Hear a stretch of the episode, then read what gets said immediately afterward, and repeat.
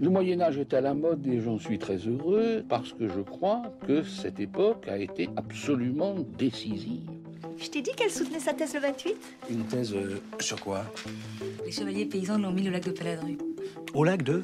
Paladru Passion médiéviste, l'histoire médiévale vue par ceux qui l'étudient.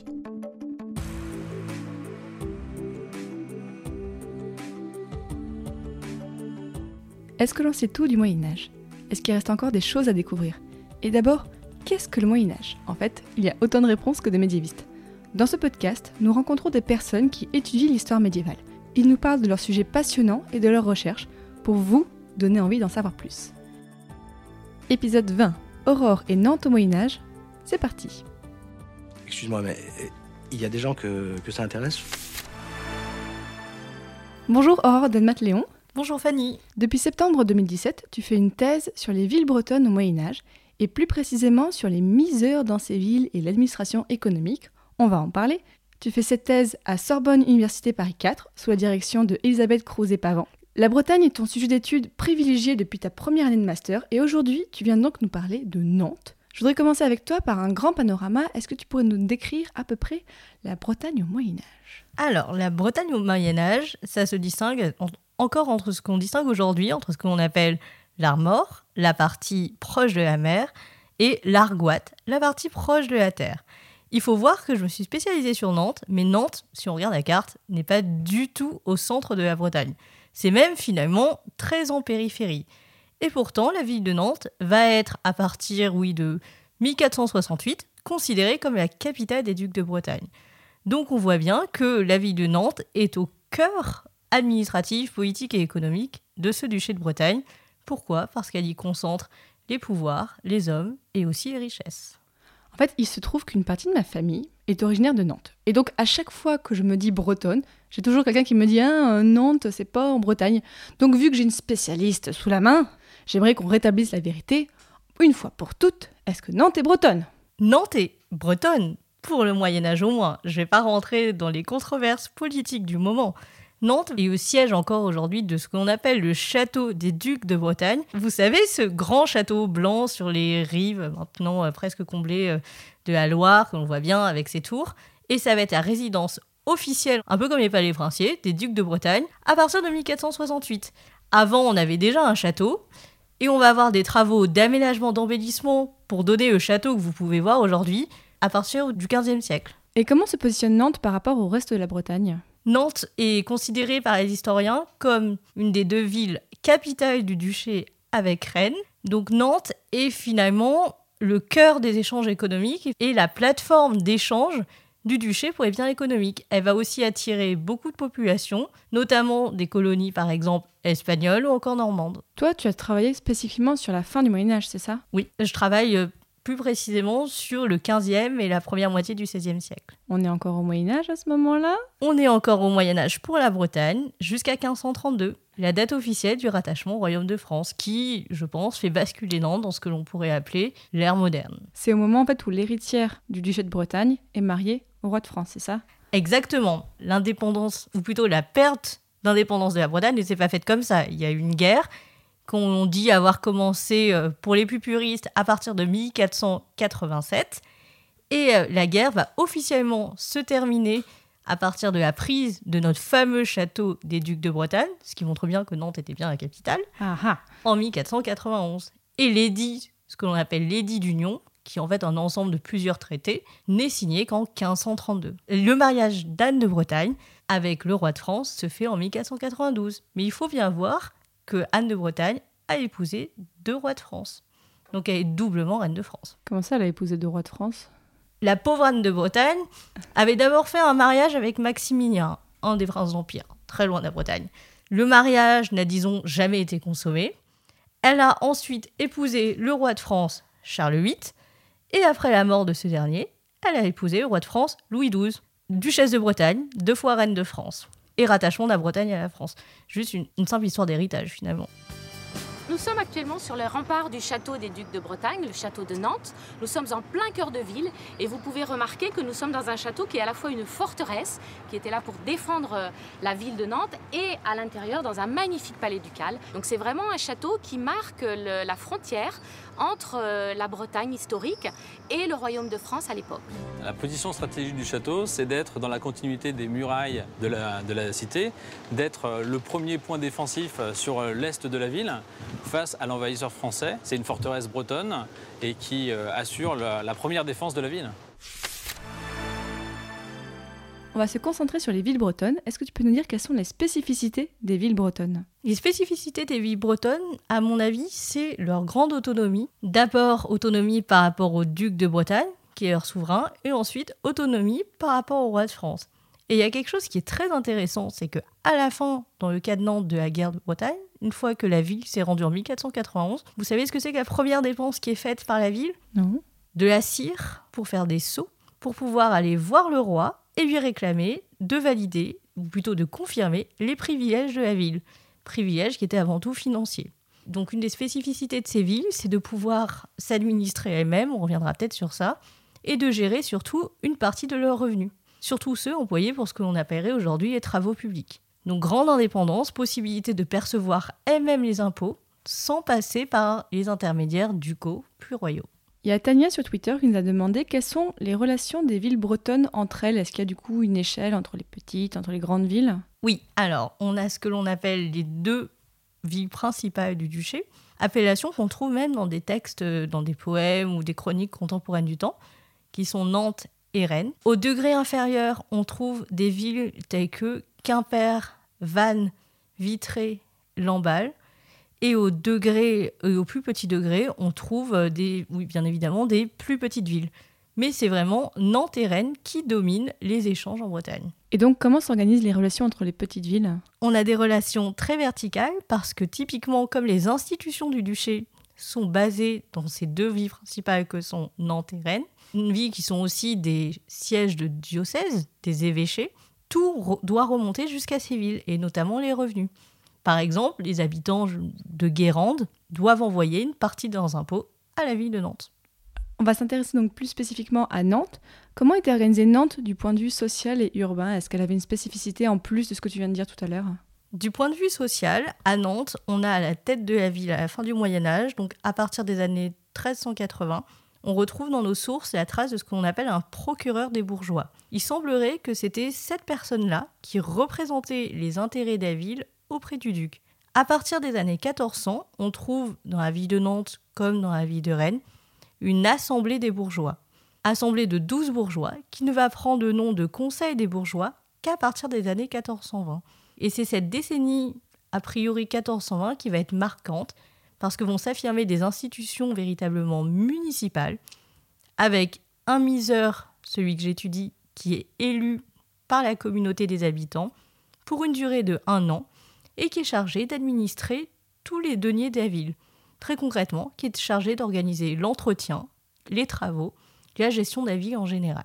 À cela vont s'ajouter de multiples fonctions municipales qui sont déterminées par les habitants de la ville eux-mêmes en fonction des besoins, que ce soit des besoins en temps de guerre ou en temps de paix. Si on regarde le plan de Nantes aujourd'hui, est-ce qu'on trouve encore des traces de ce que était Nantes au Moyen Âge Tout à fait. On trouve des traces, par exemple, il y a toutes les îles de la Loire qui aujourd'hui ont été en partie euh, comblées, c'est-à-dire que certaines sont reliées entre elles, portent encore euh, les rues, portent encore les noms de ce qu'étaient ces îles à l'époque. Par exemple, on a un quartier aujourd'hui qui s'appelle le quartier de la Madeleine.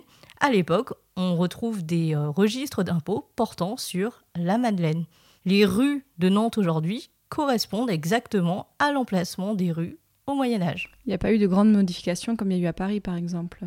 Les grandes modifications ne consistent qu'en des, ce qu'on appelle des comblements de la Loire et des comblements de l'Erdre. C'est-à-dire que Nantes était au Moyen Âge beaucoup plus fragmentée qu'elle ne l'est aujourd'hui.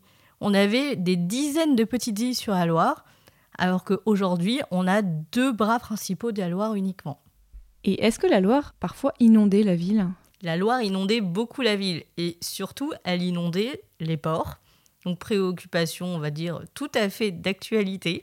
Et on, a, on trouve pour le XVe siècle des premiers travaux de comblement. On essaye d'augmenter la taille des levées de terre, plus précisément, pour éviter que la Loire et l'Erdre, la deuxième rivière très importante de Nantes, ne débordent et ne ravagent notamment les halles à poissons et à grains.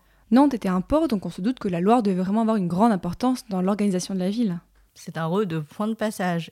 Et qui dit point de passage dit péage. Toutes les marchandises qui passaient sur la Loire étaient taxées à leur entrée dans la ville de Nantes. Donc la Loire était autant un axe de communication, un axe de passage, qu'un moyen de faire payer les marchands. On l'a vu un peu plus tard dans l'histoire, malheureusement, dans un contexte sur l'esclavage. Nantes était un port important, notamment en lien avec tous les pays étrangers. Est-ce que déjà, au Moyen Âge, elle avait ce rôle un peu de plateforme en recevant des importations de produits lointains? Exactement, pour une raison toute simple, ce qu'on appelle aujourd'hui la guerre de Cent Ans. Si on regarde un peu la carte, on voit bien que la Bretagne se situe exactement entre le royaume d'Angleterre et le royaume de France. Et la Bretagne a su jouer de cette position d'entre-deux, en étant tantôt du parti anglais, tantôt du parti français. Et ça servait à quoi? À débarquer notamment les produits anglais sur le continent, et inversement, la Bretagne servait de point de départ à des produits. Est-ce qu'on avait des liens aussi avec des pays comme euh, la Scandinavie ou avec même des pays euh, d'Afrique? Des pays d'Afrique, je n'en ai pas trouvé d'occurrence, mais le duc François II, donc le père de la duchesse Anne de Bretagne qui est si connue, a signé toute une série de traités avec Lévi de la Hanse, donc Lévi de la Baltique dans les années 1480, mais aussi des traités d'échange avec les Castillans et avec les Portugais. Cette proximité, notamment avec les Castillans, était à ce point importante qu'a été créée ce que l'on appelle une bourse d'Espagne à Nantes, qui était chargée de gérer les intérêts de ce que l'on appelle la nation espagnole dans la ville de Nantes. D'ailleurs, sur Twitter aussi, Constance nous a demandé quel est le commerce qui prédomine à Nantes. Le commerce du drap, surtout à ma période. Un peu comme les Flandres, en fait, à cette époque-là. Un peu comme les Flandres, et le parallèle va plus loin. C'est que toujours dans notre contexte de guerre franco-anglaise ou encore de guerre de Cent Ans, appelez-la comme vous voulez, des euh, drapiers normands qui ont été euh, massacrés pendant le conflit, qui ont été chassés du duché de Normandie, se sont réfugiés dans le duché de Bretagne avec leurs activités. Ils ont été opportunistes. Alors on va s'accrocher parce que j'ai une question un petit peu compliquée, mais c'est quelqu'un sur Twitter qui nous l'a demandé, donc c'est Stuart, qui nous demande à partir de quand peut-on remarquer la prédominance des échanges avec le Royaume de France et un recul avec celui d'Angleterre qui amènera une francisation culturelle et intellectuelle des élites bretonnes? Là, c'est peut-être un petit peu antérieur à ta période, c'est ça? C'est pas vraiment antérieur, mais on peut pas parler de rapports plus grands avec le royaume d'Angleterre ou plus grands avec le royaume de France, en termes économiques au moins. On peut véritablement, oui, parler de francisation, je crois, c'est ça, culturelle. Oui, parce que la langue de Nantes et du duché de Bretagne, la langue principale était le français, évidemment. Mais en termes d'échange, le duc de Bretagne a très bien su jouer de sa position d'entre-deux et d'une certaine neutralité pour échanger autant avec l'un qu'avec l'autre selon les circonstances. Donc on ne peut parler finalement de prééminence de la France que dans le domaine culturel. Et ça se voit notamment avec l'arrivée à la cour des ducs de Bretagne de nombreux écrivains ou artistes venus du royaume de France. Par exemple, dans le cas de la construction de la cathédrale Saint-Pierre de Nantes, débutée vers 1444, on trouve de nombreux artistes qui viennent du royaume de France. Tu as commencé ta thèse depuis actuellement un an. Je sais qu'il ne faut pas trop poser cette question, mais je te la demande quand même. Comment se passe ta thèse? Très concrètement, je partage mon temps entre recherche et enseignement à la Sorbonne. J'ai pendant les premiers mois poursuivi les dépouillements aux archives que j'avais euh, commencé pendant mes années de master et j'ai complété ce que l'on appelle ma bibliographie parce que je devais rester un peu à Paris pour enseigner justement. Et je poursuis désormais mes dépouillements aux archives, que ce soit donc à Nantes, à Rennes, à Vannes ou à Quimper. Donc un grand tour de Bretagne. Et j'espère euh, pouvoir ensuite euh, soutenir ma thèse euh, le plus rapidement possible. Ah oui, donc toi, tu veux être assez rapide en fait, parce qu'on dans le podcast, j'ai reçu des personnes qui faisaient une thèse plutôt en, en 4, 5 ans. Toi, tu veux être un peu plus rapide que ça? Idéalement, 3 ou 4 ans, mais ce n'est qu'un rêve aujourd'hui. Ça veut dire que tu as quand même déjà bien avancé alors? Il s'avère que dans ma méthode de travail, j'arrive à voir précisément où j'en suis parce que je fais ce que l'on appelle des dépouillements systématiques. C'est-à-dire que pour euh, un type d'archive, j'ouvre absolument tous les cartons un par un. Lorsque par exemple je me rends à Nantes, si je sais que j'ai 100 cartons à voir, si je n'en suis qu'au 20e au bout d'une semaine, je sais combien de semaines je risque de devoir y passer ensuite. Ça doit te prendre un temps fou. Ça prend un temps fou, mais il y a quelque chose de très utile, c'est que en France, et en tout cas dans mon cas, j'ai droit de prendre en photo toutes les archives. Donc voilà comment je répartis mon travail physiquement sur place. Je lis, entre guillemets, en direct mes archives pendant, disons, 4-5 heures, et les heures d'ouverture restantes, je prends des photos chaque jour, que je peux ensuite traiter au fond de ma couette à Paris. Dans ta thèse, qu'est-ce que tu veux montrer? Dans ma thèse, je veux montrer l'affirmation d'une nouvelle élite, élite bourgeoise, qui est partie de rien. Parce que ce que j'avais vu en master, c'était qu'une des spécificités de Nantes, c'était que les élites venaient de nulle part. Les nobles n'occupent pas de fonctions à Nantes, à part peut-être quelques fonctions militaires. Ce ne sont que des gens qui se sont formés, entre guillemets, à l'échelle de leur quartier, à l'échelle de leur paroisse, qui vont ensuite accéder à des fonctions à l'échelle de la ville et d'une certaine manière, pour les meilleurs d'entre eux, à l'échelle du duché. Donc je veux étudier ces nouvelles familles, familles que l'on retrouve ensuite à l'époque moderne et comme tu le disais, à l'époque de la traite. Et ce sujet n'a pas été traité avant? Non, parce qu'en fait, les fonds, dans le cas de Nantes, ont été étudiés de façon euh, systématique, mais thématique d'une certaine manière. C'est-à-dire qu'on a eu des travaux sur le commerce à Nantes, ou sur la vie de Nantes en général, ou sur une seule famille, mais on n'a pas forcément essayé de faire communiquer les différents types de fonds entre eux. Et je veux faire ça pour plusieurs villes, pour voir aussi si les structures urbaines et sociales étaient différentes, et aussi pour voir comment on maîtrisait de mieux en mieux les rouages de cette administration communale naissante, et comment cela s'inscrivait dans ce que l'on appelle aujourd'hui les pratiques de l'écrit? Et comment finalement ces hommes partis de rien, ces officiers, ont développé une culture technique qui pouvait leur être propre? Est-ce que dans ces textes plutôt administratifs, tu as des traces des femmes? Est-ce que les femmes pouvaient vraiment avoir un rôle dans ces villes bretonnes et à Nantes? Les femmes dans les villes bretonnes ont un rôle le plus souvent quand elles sont veuves. Par exemple, si je reprends le cas de mes miseurs chéris, ils devaient rendre un compte. Et un miseur d'ailleurs, c'est quoi? Un miseur, c'est celui qui administre les mises de la ville. C'est le comptable en chef de la ville. Et donc les femmes veuves avaient un rôle parmi eux. C'est-à-dire que si notre miseur avait la fâcheuse idée de mourir pendant sa charge, il fallait quand même rendre ses comptes et montrer que, durant le temps où il était vivant, il avait bien administré. Et dans ce cas-là, sa femme, si elle en avait la capacité, était autorisée à terminer le travail de son mari et à présenter les comptes et tous leurs justificatifs à l'administration ducale puis royale. Les femmes pouvaient aussi obtenir des héritages et gérer ces héritages. Mais euh, les, plus grandes traces de femmes que l'on trouve, ce sont celles des femmes religieuses.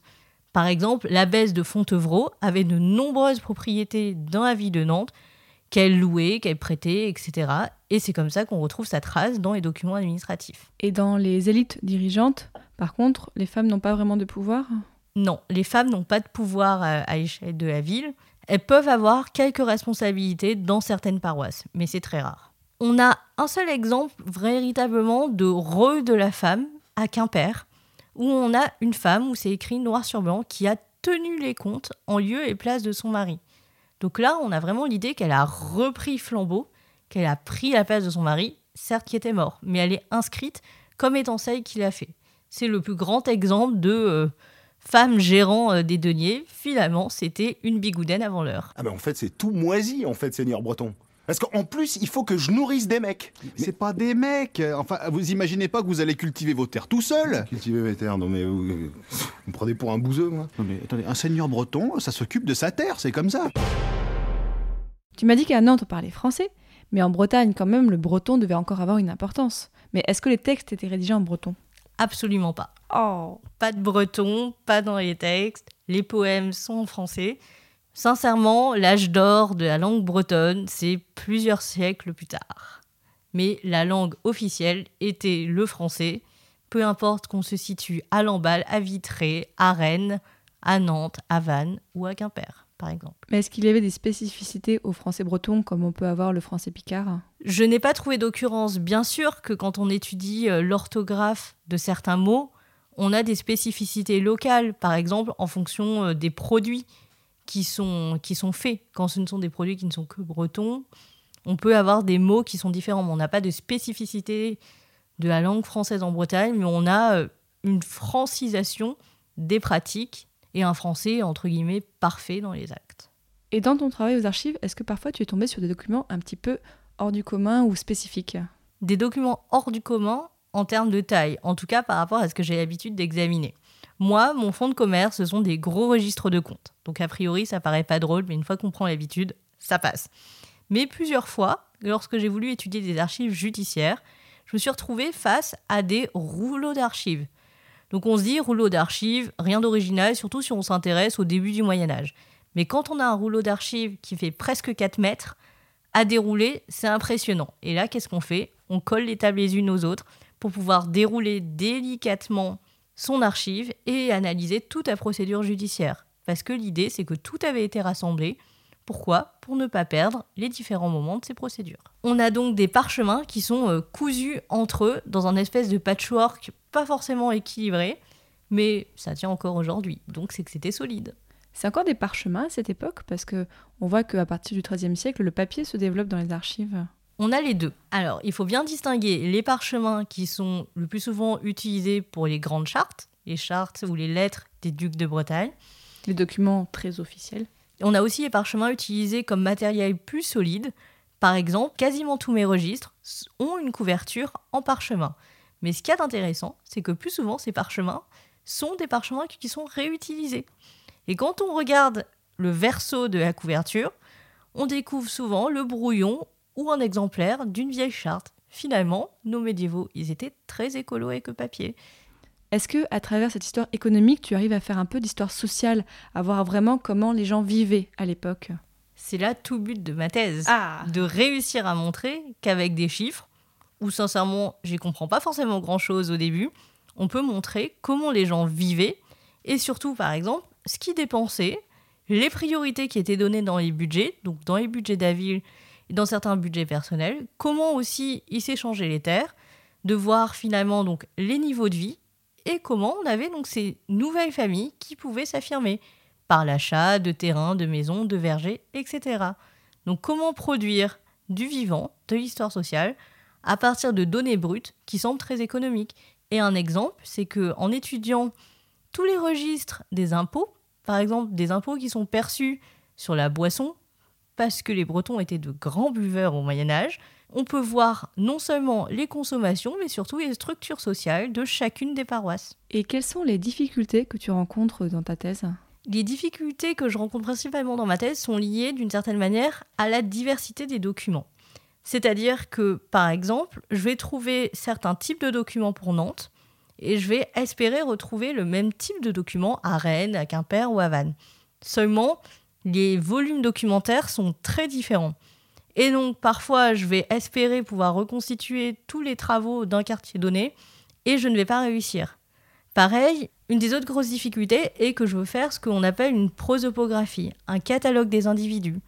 Mais parfois, je découvre, au bout de plusieurs mois, des doublons, des répétitions, ou alors que je m'étais trompée sur une identification.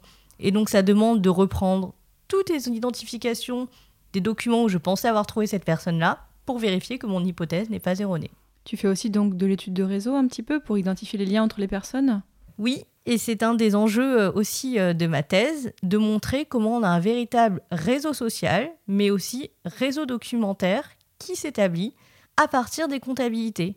L'idée est de reconstituer non seulement le réseau de notre comptable, de qui il était proche, avec qui il s'est marié, qui étaient les parents de ses enfants, mais aussi de reconstituer ce qu'on appelle le paysage documentaire. Plus précisément, à partir du compte du miseur, c'est comme si j'essayais de recoller chacun des documents qui peuvent justifier chacune des dépenses, que ce soit la prise de décision qui a conduit à la dépense, que ce soit la dépense très concrète, et ensuite le paiement de tous ceux qui ont eu un rôle à jouer dans cette dépense, par exemple des ouvriers. Et c'est comme ça qu'on peut aussi examiner des temporalités. Et qu'on peut voir que dans le cas de Nantes, les comptables étaient très rapides à payer les ouvriers, alors que dans le cas de Rennes, les avances qui étaient parfois faites à la ville mettaient plusieurs années à être remboursées. Donc on voit aussi des politiques différentes selon les villes. Pour en savoir plus sur ce dont on s'est parlé, est-ce que tu aurais un ou deux ouvrages de référence à conseiller aux auditeurs? Alors, pour les villes bretonnes en général, il y a la grosse synthèse de Jean-Pierre Leguet qui s'intitule Vivre dans les villes bretonnes au Moyen-Âge. Et pour l'histoire politique du duché de Bretagne, je vous renvoie, chers auditeurs, à tous les ouvrages de Jean Hervé, professeur à Brest.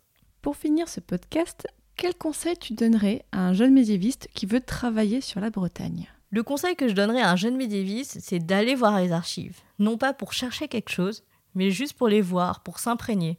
Cela a été un de mes gros chantiers de Master 1, de m'imprégner des noms des gens, et ensuite d'en rêver la nuit d'une certaine manière, pour mieux les retrouver le lendemain. Quand on voit un nom réapparaître dans les cartons, une fois, deux fois, jusqu'à 50 fois en une semaine, on finit par se dire oulala, qu'est-ce qui était important celui-là en 1445 Et à la fin, on reconstitue des familles, des itinéraires personnels. Et à la fin, on a envie de les faire vivre. Et c'est pour ça, je pense, que j'ai voulu faire une thèse sur ces vies bretonnes. Maintenant, grâce à cet épisode, vous en savez beaucoup plus sur la Bretagne au Moyen Âge et sur Nantes, bien sûr. Donc merci beaucoup Aurore. Merci Fanny. Si vous avez aimé cet épisode, sachez qu'il en existe plein d'autres que vous pouvez télécharger et écouter dans le métro, dans la rue, dans la salle d'attente de votre médecin, dans une barque au milieu d'un lac, ou je ne sais où. Donc euh, n'hésitez pas à en parler autour de vous, partagez votre amour du Moyen Âge. Et à très bientôt pour un nouvel épisode de Passion médiéviste.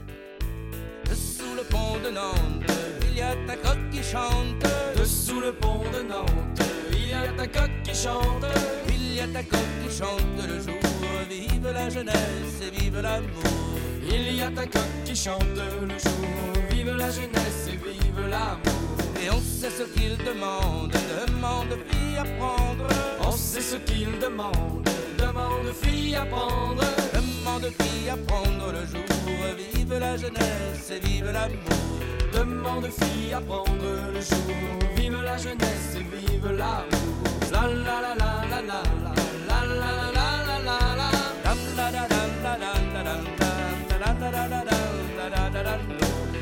La la la